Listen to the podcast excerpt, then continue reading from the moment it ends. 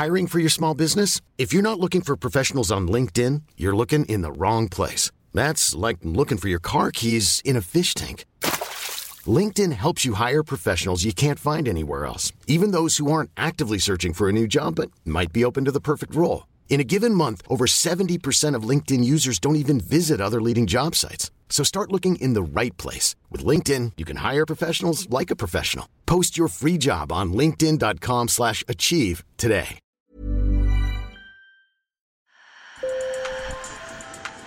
Bonjour. Hello. Hola. Marhaba bikoum. Sur le fil. Le podcast d'actu de l'AFP. Des nouvelles choisies pour vous sur notre fil info. Tout est parti d'un terrible fait divers le 18 novembre dans le sud-est de la France. Un adolescent, Thomas, est poignardé à mort dans son village de Crépole au cours d'une rixe. Puis c'est l'emballement. Sur les réseaux sociaux, des groupes d'ultra-droite mettent clairement en cause l'immigration. Dans les jours qui suivent, une centaine de militants convergent dans un quartier sensible, proche de Crépole, d'où sont partis certains des participants à la rixe. Cagoulés, les militants affrontent la police. Ailleurs, à Paris par exemple, d'autres taguent des croix gammées. Je condamne avec la plus grande fermeté les démonstrations et les actes de violence de l'ultra-droite ces derniers jours. La justice ne vient jamais de la violence, nous ne laisserons rien passer. Elisabeth Borne et son gouvernement prennent très au sérieux ces événements. Alors que sait-on de cette mouvance? Représente-t-elle un danger croissant? J'ai posé la question à ma collègue Tiffaine Le Libou, la journaliste qui couvre la police pour l'AFP, et à Romain Fargier, chercheur, spécialiste des influenceurs de l'ultra-droite sur Internet. Sur le fil. C'était vraiment derrière la porte, et là ça tapait. L'objectif c'était simple, hein, c'était de rentrer. C'était de réussir à pénétrer. C'était avant les événements de Crépole le 11 novembre dans le Vieux-Lyon. Policiers et pompiers constatent les dégâts. Plusieurs dizaines de militants de l'ultra-droite ont tenté de s'introduire par la force dans un bâtiment où se tenait une conférence sur la Palestine.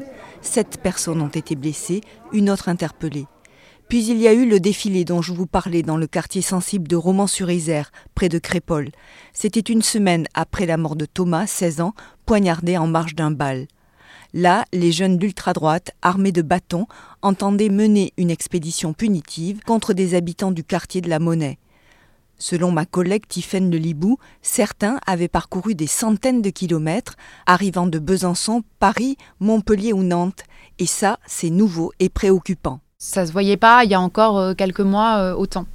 Donc là, ça veut dire qu'ils sont capables de, converger voilà, de différents endroits de France pour se retrouver dans, un endroit. Ça représente une menace parce que du coup, ils sont plus nombreux. Euh, c'est aussi des gens quand même qui mènent des actions violentes, qui, euh, qui peuvent se battre, qui peuvent s'en prendre physiquement à des gens.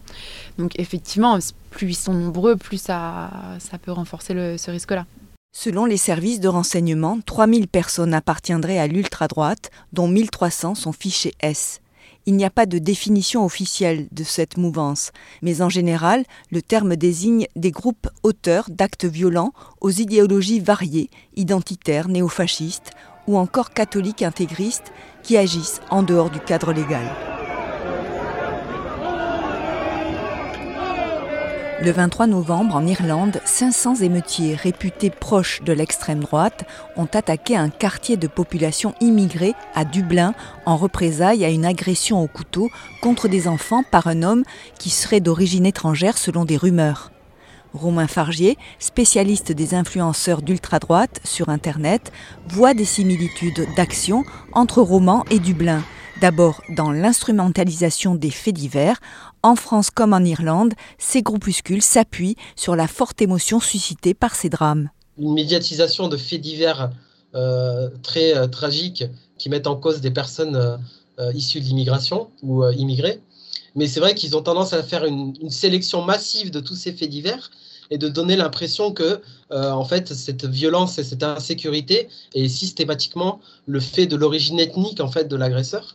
Ils essayent d'utiliser donc cette sélection de faits divers pour euh, déshumaniser euh, les personnes de cette origine ethnique. Ils utilisent des, des techniques de, de, mobilisation sur les réseaux en ligne.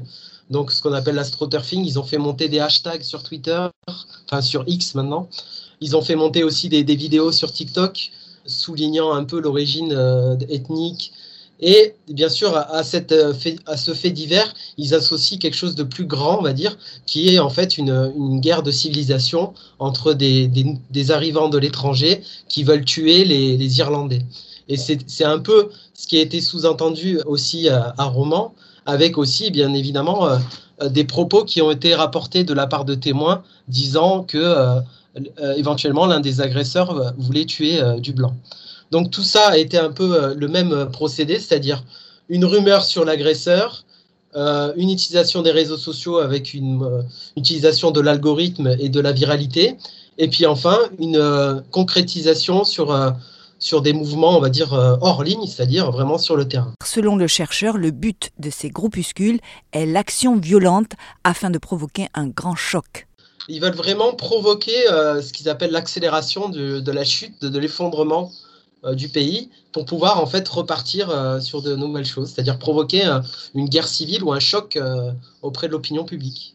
Face à cette menace, le ministre de l'Intérieur, Gérald Darmanin, a annoncé qu'il demandait la dissolution de trois de ces groupuscules d'ultra-droite pour, je cite, éviter un scénario de guerre civile. En 2021, le ministère avait déjà ordonné la dissolution de Génération Identitaire et un an plus tard des OAF de Paris. Mais selon ma collègue Tiffaine Le Libou, la dissolution n'est pas forcément efficace sur le long terme. Ça veut dire que ce groupe, normalement, n'a plus le droit d'être constitué, etc. Donc ça, peut quand même être intéressant en termes d'ordre public, enfin de point de vue d'autorité. Mais euh, c'est vrai que le problème, c'est que les, membres de ces groupes-là, en général, euh, enfin plusieurs en tout cas, arrivent ensuite à refonder d'autres groupes. Donc euh, c'est un peu le perpétuel recommencement. Et d'ailleurs, Romain Fargier relève que les thématiques commencent à être reprises plus largement, y compris par des médias grand public.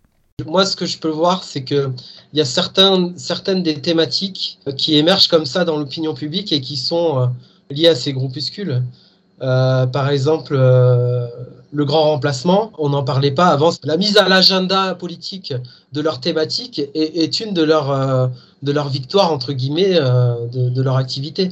Les influenceurs d'extrême droite commencent à, être présents sur, de, sur des médias grand public et qui commencent à inviter des personnes qui sont, on va dire, qui, si elles ne sont pas affiliées à cette, à cette extrême droite, qui sont pas loin, qui fréquentent ces cercles.